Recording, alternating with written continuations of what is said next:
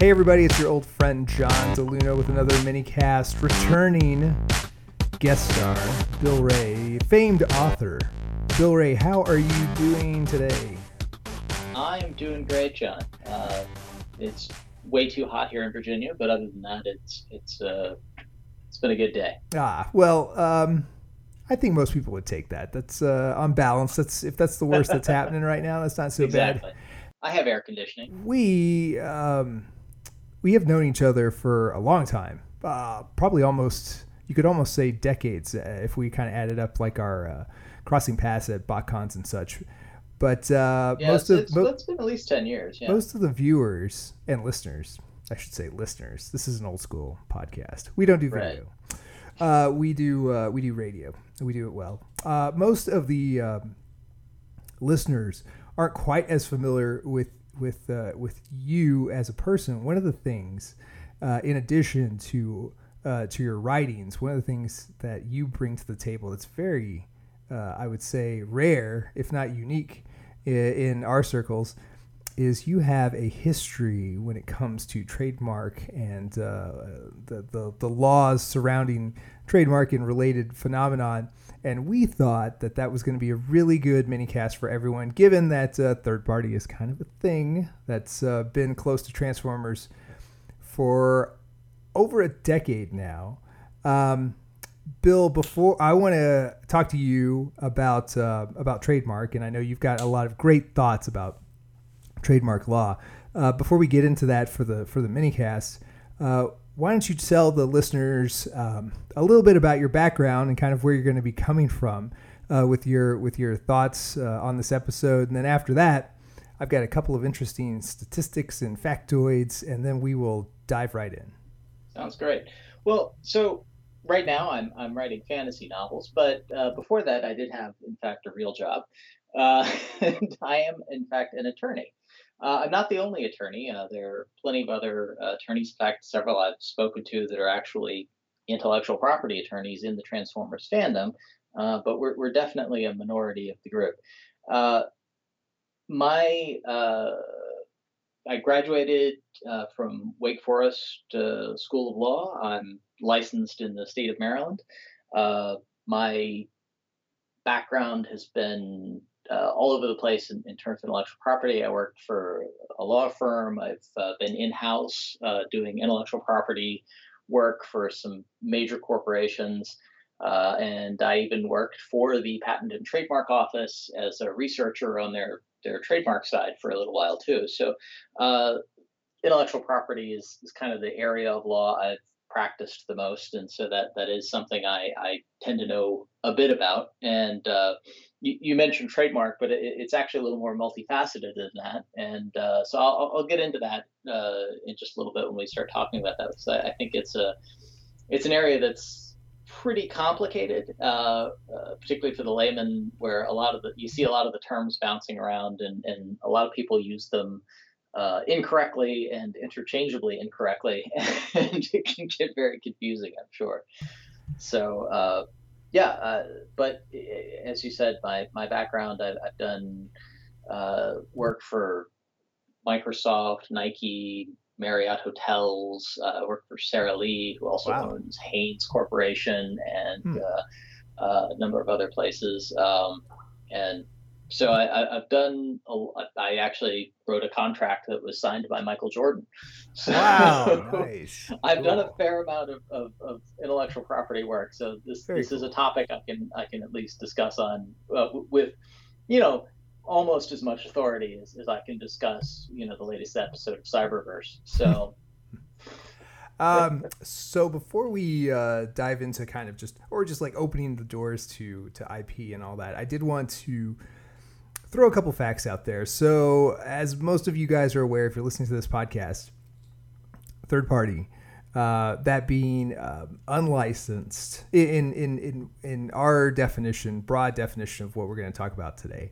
Uh, when we say third third party, or when I say third party, it's uh, it's basically we're basically referring to accessories and and fully transformable uh, toys, robots that are uh, unlicensed. Um, not endorsed by Hasbro or Takara in any way, but certainly heavily reflect um, Hasbro and Takara owned uh, intellectual property.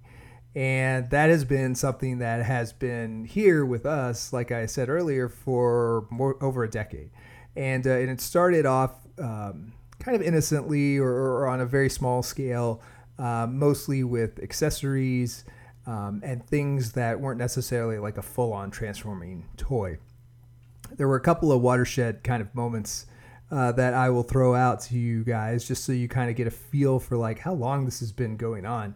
Um, there are, at least in my head, a couple of uh, signature kind of milestones. These aren't the only milestones in third party. And, and Bill, you may have your own milestones too as we talk through it. But uh, uh, the first one that really kind of like went to a different level that wasn't just uh, guns and swords and things like that, very simple uh, one piece molded you know items and accessories. Uh, a big one was uh, the City Commander armor set that was made by Fans Project, and that was uh, done to graft onto the classics uh, Optimus Prime slash Ultra Magnus mold and make him a fully armored uh, Ultra Magnus. That came out in 2008, so that is 10 years old now. Yeah, and that was well, a you know, big step yeah, it was. And prior to that, Fans Project had uh, made a name for themselves doing a, a set that was a, a, more cartoon accurate Cliffjumper head for the classics mm-hmm. cliff mm-hmm. jumper toy. And it came with uh, some other guns and things, but it was a uh, not just a single piece. It was the, the head and it was also painted, uh, which was a, a level of uh, I guess craftsmanship that we hadn't really seen in the market before. Mm-hmm. Up until then, it was yeah, solid resin cast, what you know, one piece things, not uh, not a, a, fully realized commercial project product with packaging and the like. Mm-hmm, for sure. So yeah, and I think that was 2006 maybe that that came out. And yeah, then, like the Cliffjumper and stuff. Yeah, definitely, yeah. definitely uh, started. It, it, it, they definitely kind of hung their hat on the uh, augmenting classics toys. Yeah. Um, so the second one uh, came a little bit later, only a few years later. And it gives you an idea of kind of the acceleration of things, the exponential kind of growth of things. Is that in uh, late 2011, uh, which was um, seven years ago, uh, TFC released Hercules which uh, wasn't the only third-party combiner at the at the time. Lots of things were kind of happening uh, at the same time.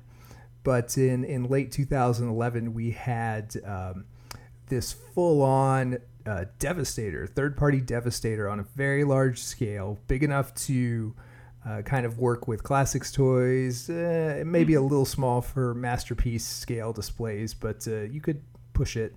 Uh, but this was certainly on a scale and, and at a at a total price point that was unheard of. Yeah. And and again, that was going from uh, like we say, like simple one piece casted uh, accessories. Uh, a few years later, it was armor sets. A few years later, here we are. We're already into full on combiner sets that are in total costing people hundreds of dollars. Yeah, well, and in between that, again, there were there were also uh, there was the Warbotron released their sort of Springer mm-hmm. uh, uh, mold was one of them, and they were also uh, some add-on pieces for some of the uh, Energon combiners mm-hmm. that had, had done well.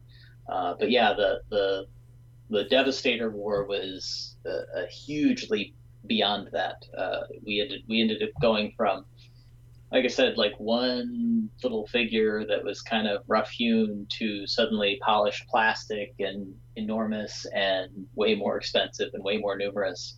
And uh, the other thing about the combiners, which were interesting, was that they were released, you know, one one bot at a time, and no one really had any idea if, for sure, if Hasbro mm. or Takara or somebody was going to step in, and you know, you'd have three or four out of the Devastator, and they would cut it into it before you got the, the full package. It, it was uh, it was certainly an interesting uh, interesting twist on the market. Yeah, for sure. And, and, if you were two or three figures in, you'd be two or three hundred dollars. right. uh, into a set. So of course, eventually Hasbro did jump into that. Takara did jump into that. Okay, last thing.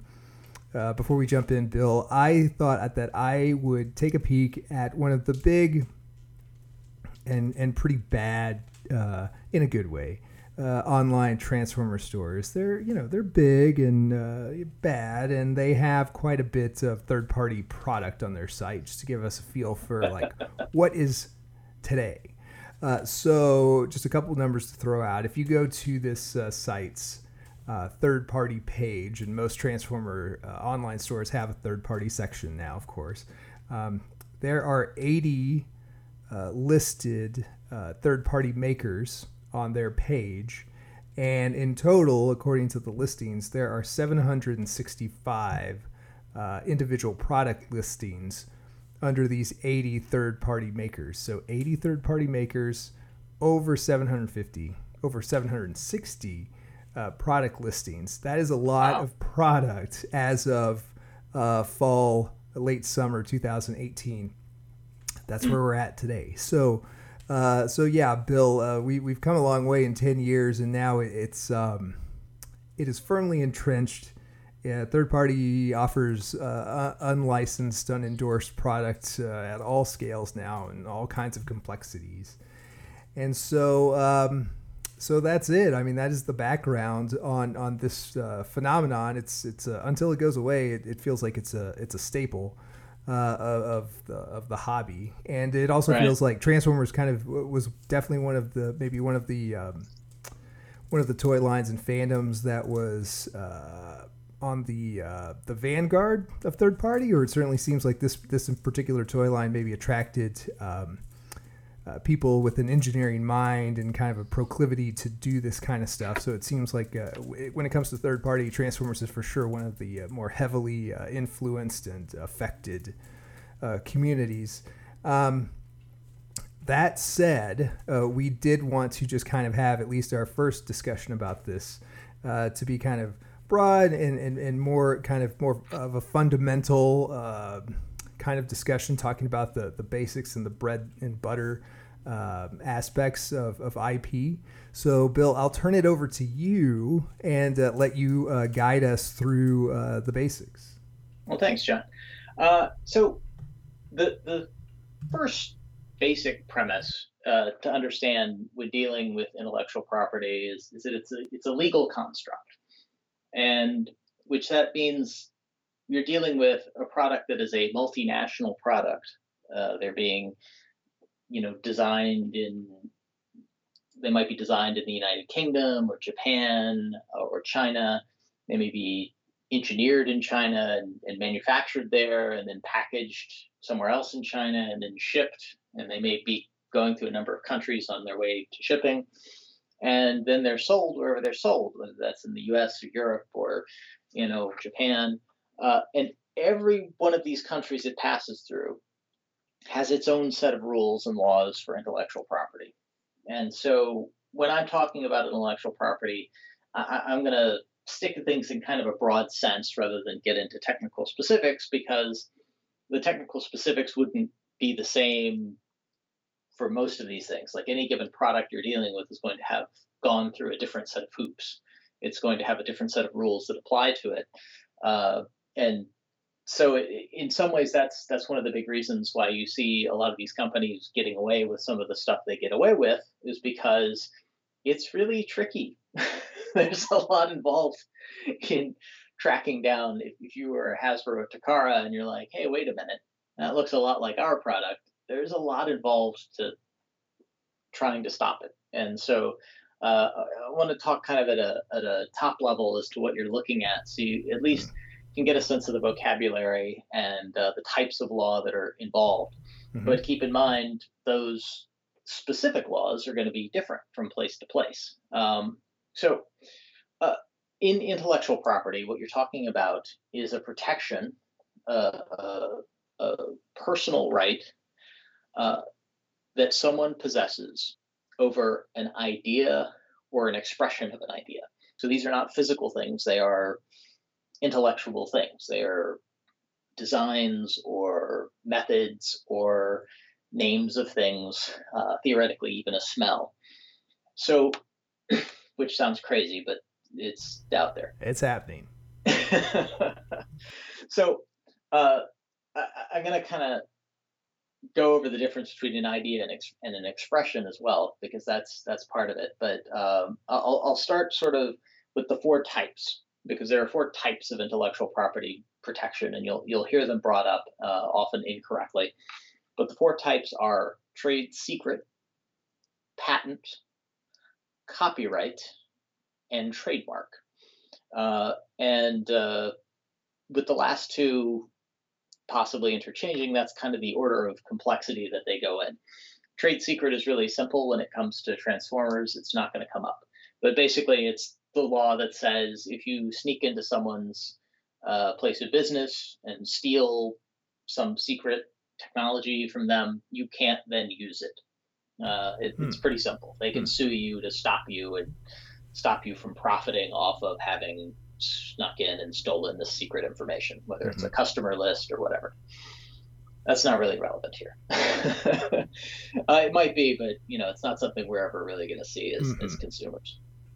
Uh, so the next is patent, and you see people say patent a lot, but patent actually doesn't come up very much uh, in in when you're talking about third-party toys.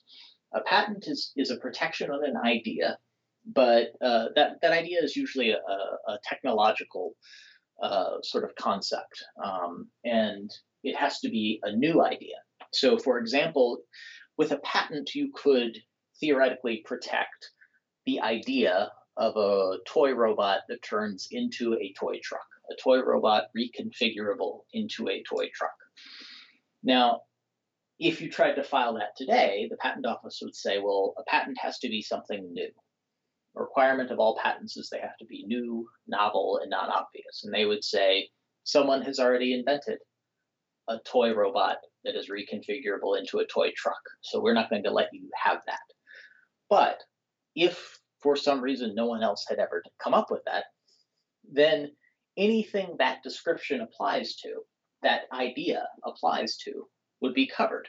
So if I came up with Ultra Magnus, he's covered. He's a toy robot that turns into a toy truck. If mm-hmm. I come up with pipes, he's a toy robot that turns into a toy truck.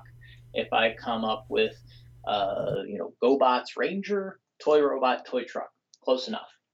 So anything that's covered by that broad concept is protected by the patent. And the patent is pretty powerful as an enforcement tool, but it only lasts for about 15 years, 10 or 15 years, depending on how it goes uh, and where you're filing it and a bunch of other things. But basically, a, a, a, little more than a decade, and that patent then whatever you patented becomes public domain.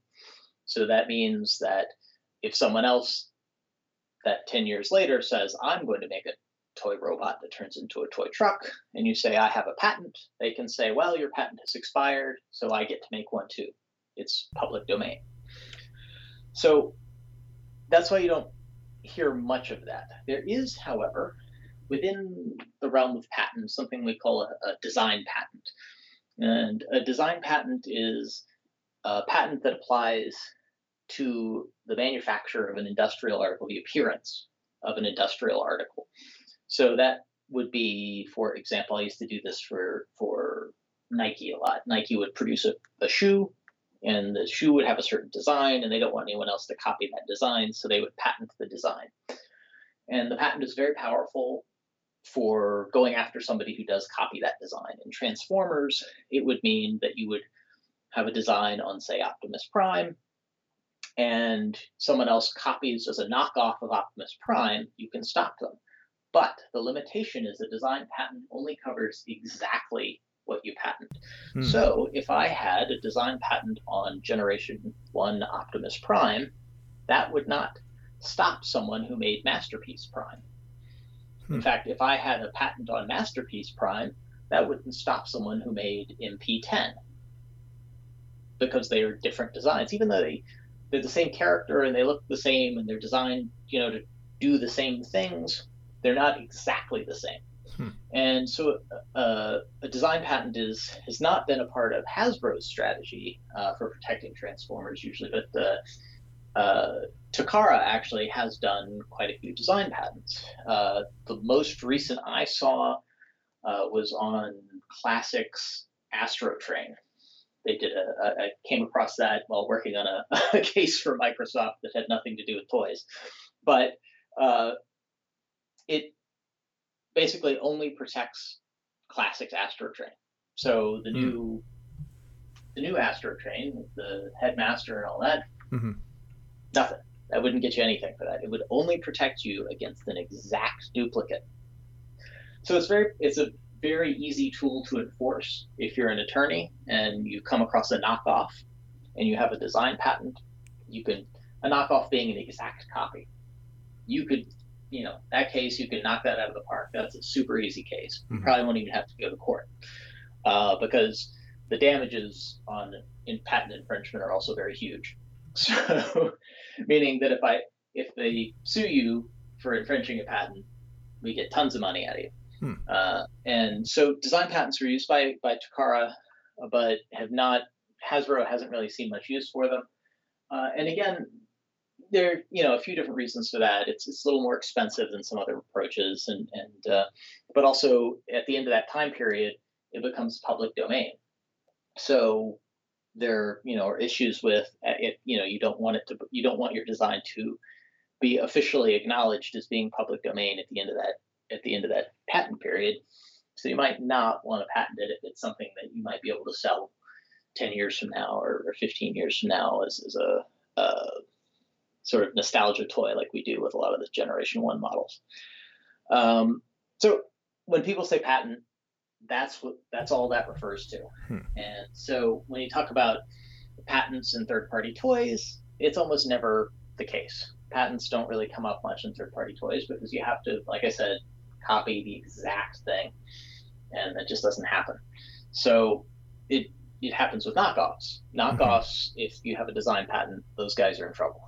Uh, but generally, uh, like I said, Hasbro doesn't go after design patents because they have other other protection strategies, which I'll I'll get to in a little bit. But uh, but that's what patent covers. Only that exact thing, and only the, the sort of general and general technology. Uh, you might see patents in toys when they come up with things like new a new ratchet design or a new joint. Uh, for example, if you watch mm. the Toys That Made Us, they had that great Barbie episode. And in the Barbie episode, they talked about one of the creators, the guy who created the little model, the, the figure model mm-hmm. for Barbie, became a, a bazillionaire because he, you know, got Mattel to give him a little bit of money every time they used that patent and so every Barbie he got a few cents on and was, you know, making quite a bit of money for you know having basically just designed one figure. But uh, uh, but in general, uh, when we're talking about Transformers stuff, you're not really going to patent is really almost never going to be the answer for what you're talking about intellectual property wise. Um, so the next issue, uh, and and what's a little more involved is what we call copyright. Copyright is a protection for not an idea, but an expression. And the difference is if I talk about, uh, I have a superhero and he can fly and has a cape and shoots lasers out of his eyes and he comes from the planet Krypton and all this other stuff. I'm talking about Superman, right? But if I talk about a superhero who can fly and comes from an alien planet shoots lasers out of his eyes. that is an idea. Superman is the expression of that idea. So that's why you can see something like, uh, you know, Captain Marvel or uh, Hyperion is, is basically Marvel comics version of Superman. He's almost identical in every respect, but you know he's you know got the serial numbers filed off. They're able to do that because while Superman is a copyrighted expression of that idea, DC doesn't have a doesn't have the idea. They don't own the idea. They own the expression of that idea. So you can tell the same story different ways, and it may be a similar story, but if it's a unique expression of it, then that is, is a different thing and so that's why you have uh, that's where copyright comes in. Um, so copyright is control over basically who can copy your expression, and that that's really where a lot of this stuff leans on. So within the right to controlling what's a copy of your expression, you also have sort of wiggle room, what they call derivative works. And so when I say Superman is covered by copyright, Superman isn't covered by copyright because he in itself is not an expression. He is a character in a story. That story is the actual expression of the idea. So mm-hmm. By having a copyright on all the different Superman stories, they've created this sort of uh, collection of things that they own, stories that they own.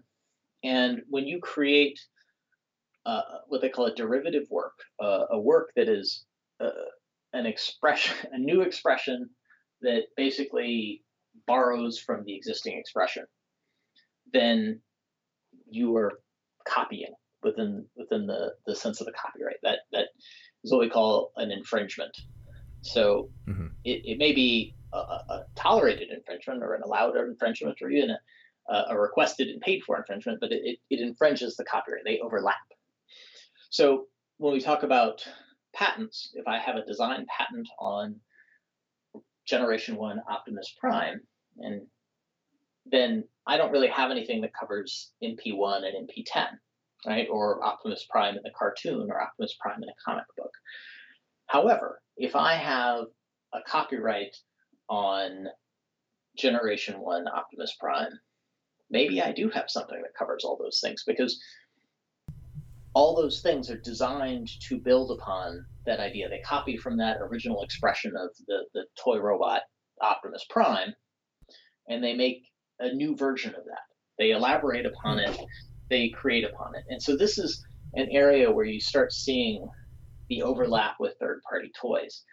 So while Hasbro may have the original copyrights on they, may have the original design rights on something like Predaking, for example. When uh, MMC introduces the Feralcons, they're really similar, right? They're a bunch of transforming robots that turn into the same animals and they have the same color schemes and they really look a lot alike. And that's where you start seeing this this issue of, hey, wait a minute, they are copying hmm. from Hasbro's catalog. They are they're copying not not the patent, right? Because if there was a patent, patent mm-hmm. would say it'd say, well, it's not the same. It's copyright is fuzzier. You can get close enough where it becomes clearly inspired. Hmm. Unfortunately for Hasbro, this is also where things get a bit messy. Hmm. Uh, because to enforce their copyright, they have to go after the, the person who actually created it. So you can't enforce copyright against someone who owns the the product. Mm-hmm. You have to go after the person who copied it, the person, the copier, whoever made it. So you have to go after them. And then you also have to prove not only that they copied, but that they had access to the original. Part of proving they copied it is that they saw the original one. And it's not impossible. And in fact, in, in, a, in a case where they so clearly overlap, you could probably get a lot of judges to go, come on. I don't really need a lot of evidence that they had access to this. I mean, clearly they must have, right? Uh, but the problem is, is it adds this extra layer of enforcement, this extra layer of here's another set of things we have to pay attorneys to do. And the the issue with that is, unlike a, a, a patent where I don't even have to go to court, I can just show the judge the patent and show the judge the copy, and he's like, "Yep, this case is over." With a copyright, we have to at least sit down and I have to go through like, okay, here's what his thing looks like, and here's what my thing looks like, and here's the points of similarity, and here, I have to go through a lot more steps. And if I'm going through all those steps as an attorney, that's costing Hasbro money. Every single extra one of those steps is going to cost them a little more. Mm-hmm. And from Hasbro's perspective, they're looking at how much money am I losing by this thing existing. Mm-hmm and how much is it going to cost me to hire somebody to stop it. Hmm. And at a certain point, Hasbro looks at these two numbers and is like, this isn't worth my, my, my time. I don't want to spend all this money to stop this one little thing. You know, they're making a few thousand bucks and it's going to cost me probably that much to stop them from making that few thousand bucks. Mm-hmm. And I'm not going to make any money doing this, stopping them. Mm-hmm. So it, it, it doesn't really, it doesn't really add up. But that's that's the issue with copyright. Copyright is is fuzzy enough to allow them to do something, but not. It's fuzz, also fuzzy enough to make it expensive. Um, now, from a fan's perspective, one thing I, I, think is important to remember because you'll see a lot of people say, "Oh, it's a, an illegal thing." It's not illegal in the sense that if I go and take a gun and rob a bank, right? I'm taking money from the bank, but I'm also committing a crime. Mm-hmm. When the knockoff, when the, the copyright violations occur, it's not a crime. It's more a dispute in rights between two people. So if you mow your neighbor's lawn for a long time and he doesn't want you trespassing, like the police don't come over and arrest you for mowing his lawn. Your neighbor says, "Stop that, or I will sue you." and so and he he should do that because if you mow his lawn long enough and act as the owner eventually you can you know become the owner. So that's adverse possession. That's another fun legal concept for you. But um, but anyway you can you, you can sue somebody to stop that that it's basically a trespass. You can sue someone to stop it and so hasbro has the right to sue somebody to stop them from violating their copyright. But conversely, they don't have the obligation to do that. So just because they see something that violates their that infringes their copyrights, it does not oblige them to sue. And if they don't feel like doing it, the question is whose job is it to do that? And I, I, as a fan, my answer is not mine. Mm-hmm. it's not my job to do it. But uh, it, it's certainly, I, I, can understand uh, the trepidation a lot of fans feel on, on that, that kind of stuff. And, and it, there's, there's certainly something shady about it. Uh, it's, it's not theirs. And it's clearly uh, uh, an infringement, and it's clearly them profiting off of someone else's work. But at the same time, it's up to Hasbro and Takara to assert those rights. Those are not our rights, they're not anyone else's rights, and they are allowed to not assert them if they don't feel like it. Um, and, and so, as I said, copyright is kind of a fuzzy business. Mm-hmm. So it may be that uh, some of the copyright violations they just they don't want to enforce. For example, a great example is the Transformers Wiki. Transformers Wiki is so much fun. I assume everyone sure. who is a fan has been there, has read it, and seen it, and you know, kind of flipped through some of the articles, and that's great. Transformers Wiki uses a lot of stuff that is copyrighted to Hasbro, and they don't necessarily have explicit permission for all of it, or mm-hmm. possibly even any of it. I don't know. And so, those are also technically infringing Sure. But again, it's not it's not a, an issue that Hasbro is required to stop them. It would cost them money to stop them. It would not get them anything good if they stopped them, and so they don't. Uh, and so that that's that's the issue with copyright. As I said, it's it's fuzzy. It's a uh, uh, the nice thing about copyright, if you a copyright owner, is that it lasts a really long time, hmm. uh, like 120 years. You can keep protecting this stuff. So everyone will have probably forgotten everything about Transformers by the time the Transformers copyrights all just naturally go away. no one will care. but uh, but for for Hasbro's sake, like they can still defend if they choose to. They can still defend classic Optimus Prime. They can still defend the original stories and the original expressions of that idea of the conflict on Cybertron and everything else. Uh, they can still use those and monetize those and and and uh, protect them against things that they do care about, um, but they are not required to do that in order to maintain those rights. And I make that point because the next thing is, is the one you talked about, which was trademark. Mm-hmm. And trademark uh, has the distinction of being something that must be defended. Mm. If you do not defend your trademark, you will lose it. Uh, so a trademark uh, is an expression of source.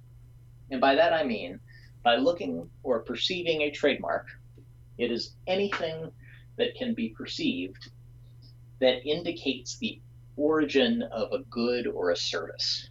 So, if you can smell it or see it or touch it or somehow sense it, and when you do so, you have an idea of where that product came from or who who has authorized it. That's a tra- that's something that could be a trademark. Hmm. So, uh, in that case, we're talking about things like the name Transformers. When you see something that says Transformers on it, or somebody is talking about Transformers, or you you hear a slogan in a commercial and they say Transformers, your association as a consumer is this is something that came from Hasbro. Hasbro must have approved this message, or Takara, or whoever is owning the, the trademark in your area. You say they must have approved this message this product that they are advertising to me must be a product that they are somehow associated with. They are the origin of those goods or services. And uh, in theory, anything can be a trademark, but typically we're mostly talking about visual things. Uh, so we're mostly talking about names, and we're talking about uh, symbols. Uh, you'll, you'll occasionally hear somebody say they, you know, uh, copyrighted copywrote uh, a name or copywrote a word. Uh, that is not a thing. Uh, what they really are usually talking about in that instance is, is a trademark. Hmm. And importance in a trademark is that the trademark is identifying the source of goods and services so that you as a consumer know that when you go out and buy Coca-Cola, it came from the Coca-Cola Corporation. It's probably going to taste the same as the last thing you bought that they put that same name on. Uh, it, it, it's uh, one of the classic examples of the importance of trademark in the marketplace is ivory soap, uh, which until ivory soap came along, soap just was sold kind of without trademark. It was a giant block of fat and lye that you would go to the, the pharmacy and they would slice off a chunk of it. And if you've ever had that kind of soap, one end of it is really strong in the fat and it's really kind of greasy and slimy. So if you wash yourself off with that, you're not going to get super clean. It's going to be kind of gritty and gross. And the other end is mostly lye. And so if you get a side, get on the side of the soap that's mostly lye, then you're going to get like it's going to sting. It kind of burns your skin a little bit hmm. uh, when you when you wash off with it. And that's just how soap came for centuries. And ivory soap uh, became famous because the, the creators of ivory soap figured out a, an industrial process, which they patented, that allowed them to mix the lye and the fat very evenly. And so their soap was white, was the same white color all the way through. It wasn't the kind of yellow white that you get with really fat heavy, and it wasn't the clearish hmm. color you get when it's mostly lye. It was the same even white all the way through. And so they told people buy ivory soap because ivory soap is mixed evenly all the way through. It's a patented process, and so people knew if you went to the to the drugstore and you asked for soap, you might get anything. But if you asked for ivory soap, you knew you were getting the one produced with that patented process, hmm. and it would be you wouldn't get burned, you wouldn't get greasy. that is the nature of trademark. It's mm-hmm. it's providing you with a, a, guarantee of who these goods came from, who approved them, what, what, what they're all about.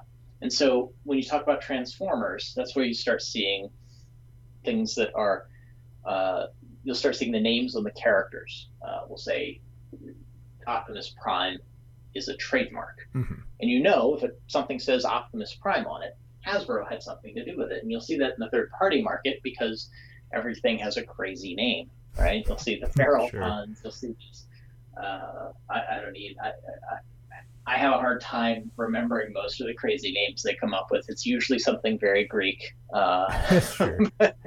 or uh, my favorite, I think, was uh, Wrestle. I think that was a uh, a not grapple toy at some oh, point. Yeah. They called Wrestle. Yeah, yes. like the uh, synonyms for, for the for the actual name. Yes. And the reason they do that is because they they they don't want to infringe the trademark. Now, the trademark, as I mentioned, must be protected, and that's because the only purpose of the trademark is to identify the origin of goods. So if you let someone else use your trademark, then you lose the trademark because it stops identifying your goods. Part of obtaining a trademark is going to the to the trademark office and saying, "Here's my trademark. Here is me using it exclusively for a number of years as proof that you know I'm keeping control of it." And so if you stop stopping others from using your trademark. If you let other people use your trademark mm-hmm. without giving them specific permission and controlling their distribution and all that, or at least to some token degree, you lose it. And so if the third party started putting Autobot symbols on all their toys, mm-hmm. it seems like a minor decoration, but that's a trademark. And so, from Hasbro's perspective, they are suddenly risking losing their exclusive control of that symbol, hmm. which would mean not just that the third parties could use it, but Mattel could start using it. Anyone could start using it because it's no longer theirs. So they have to stop other people from doing that, and that's a that's a, a big key to understanding why the third party market does some of the things it does. Uh, why they, you know, will get right up to like you know, this is suggestive. This is like the names get really close, but they're never gonna be right on the on the, the head with that because if they do, they risk Hasbro saying, "Wait a minute, we can't let them do that because we hmm. have to protect our trademark or lose it." And uh, trademarks, if they are maintained, last indefinitely. So so hmm. long as you are the only person using it, you can keep it forever which makes it one of the most valuable pieces of intellectual property uh, that there is. Uh, one of my uh, professors in school once said Coca Cola Corporation, if you burned down every physical asset they had, but they still owned the name Coca Cola and all the rights to the symbols and everything, they would still be worth billions of dollars mm-hmm. just for the, the brands and the symbols and the, the names. Uh, and and that's that's the case with uh, with Transformers as well. Like they own the rights to a lot of things that are way more valuable than the things that they go on sell for today. So if they lost all the rights to everything else, still kept all the names, they would still have a pretty solid uh, portfolio to you know borrow against. And so that's why you see with third party, they never come out with third party toys that have the the Autobot symbol or the Decepticon symbol on it. They never come out and say, "Hey, this is a Transformers thing." They always avoid on on their advertising on their sales pages saying, you know, "Hey, this is our version of Grimlock" or "This is our version of of Rodimus Prime," because the minute they cross that line, they step out and and make themselves a target that must be addressed. They go from being something that Hasbro or Takara has the option to address to becoming something they must address or risk losing rights. And uh, so that that's kind of the, the difference there between the copyright and the trademark.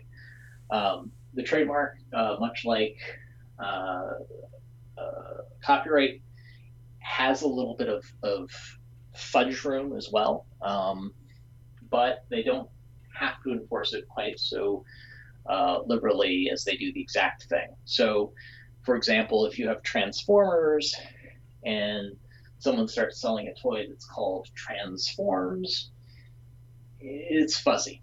Hmm. Uh, the standard there is what is confusing to the relevant consumer. And uh, so consumer confusion runs the gamut. uh, Hasbro uh, has uh, a lot of room on that uh, to argue either way. If it's in their favor that and they don't want to do anything, they can say, "Oh, it's not exactly the same. It's not a problem that we have to worry about." If they want to really hammer somebody though who got too close, uh, they can say, "Well, wait a minute. The consumer for our product is children, and children they're not that smart. So if your name is even remotely close, that could confuse a small child. Therefore, we can get you." Hmm. Um, so trademark is is a, a it's a powerful enforcement tool, uh, but fortunately for the third parties, it's generally one they can easily avoid. All they mm-hmm. have to do is avoid the, the big symbols and the, uh, the, the names, and they do a pretty thorough job of, of evading both of those things. Certainly, the the um, the names get very creative, uh, and uh, Hasbro has some leeway to let people get away with things. I think you see. Uh, uh, I'm, I'm not sure what their their official stance is with something like ToyHax, who produces mm. symbols. Mm, I, yeah, I, have often found that interesting. Uh, it's possible that they uh, they just said, you know, it's a reproduction symbol, but they're not selling it.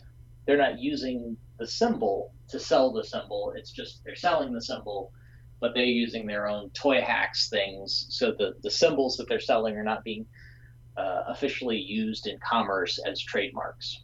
So if they can make sort of a, a thin claim that it's you know not officially being used in commerce as a trademark, even though you're selling something that is essentially the trademarked symbol, maybe um, it's also possible that they just uh, you know said, you know, we're going to give you guys permission. Yeah. Because again, all they have to do is is uh, control the mark.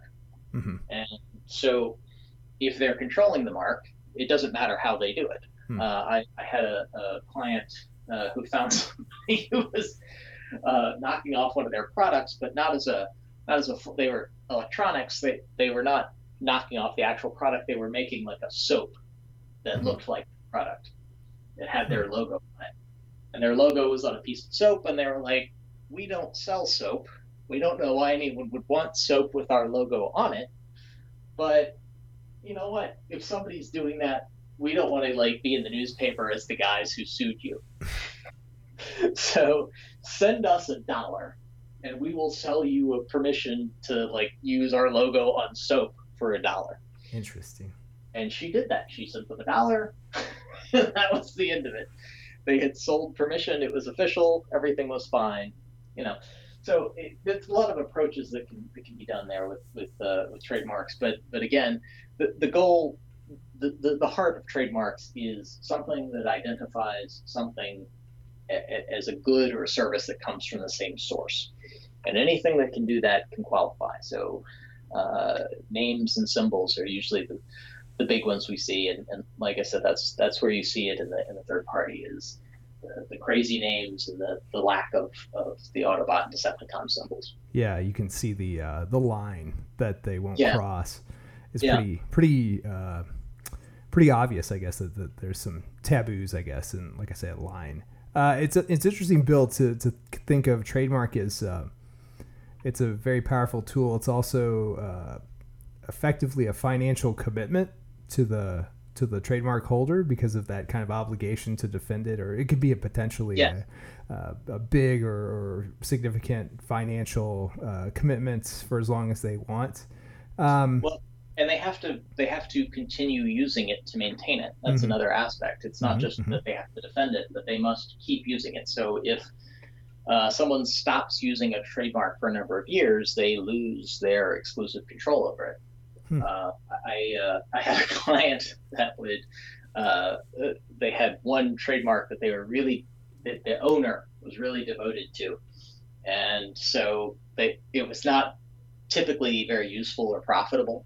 It was it belonged to an old brand from like the 40s or 30s or something, and but the owner like his grandparents had come up with it, and he hmm. was very like emotionally attached to you know keeping that in the portfolio. Mm-hmm.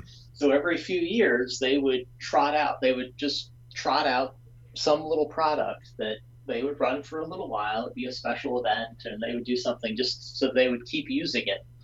Hmm. And it was never profitable. Again, it was never it was never useful to the brand overall strategically, but they just really, really wanted to hold on to it, and so they would bring it back as kind of like a nostalgia item in, in you know some of their their establishments every few years, just so they could hold on to it. And uh, so uh, and you've seen that some in the Transformers world as well, where trademarks sure. have kind of passed. Uh, where you see something like jazz, for example, which they were able to protect on some of the older products. Mm-hmm. And then later they found out they were not allowed to have exclusive use of jazz anymore, so they put Autobot Jazz uh, and some of those uh, sort of slight changes. Um, and that's that's the reason they you, you, see some of those names will will alter like that because they uh, sometimes they just they can't get the old name again because someone else has started using it.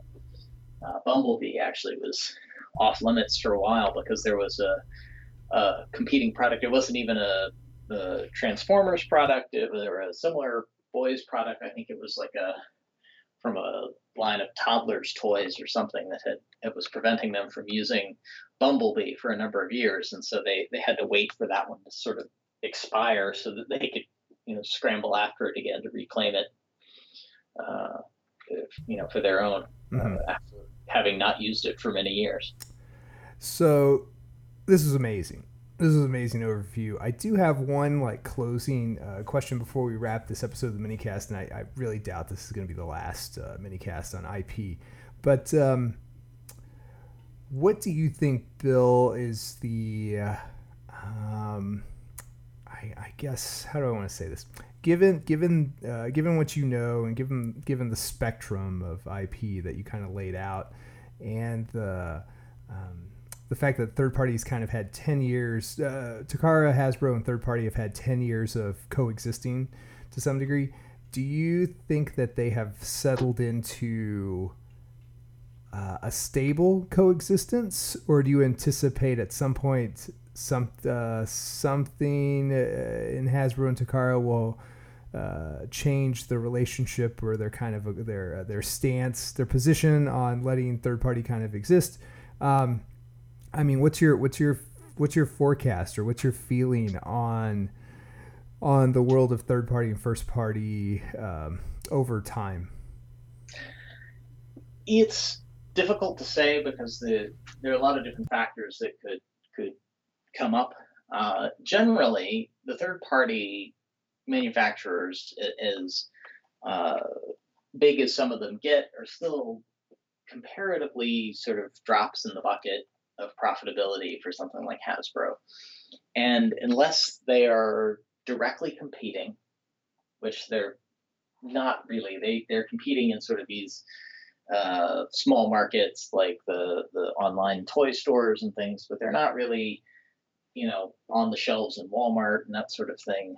Uh, they're not really much of a, a, a threat to the, the profitability of Hasbro's regular product base. Um, if somehow they were to uh, grow exponentially and become an issue, uh, then certainly you, you would see them start to take more of an interest in stopping it. But at the moment, the the cost of stopping them vastly outweighs the benefits of stopping them. Um, mm-hmm. And and that that can that can change with a bunch of different factors. The biggest that I, I think I would see would be uh, foresee would be the movie stuff.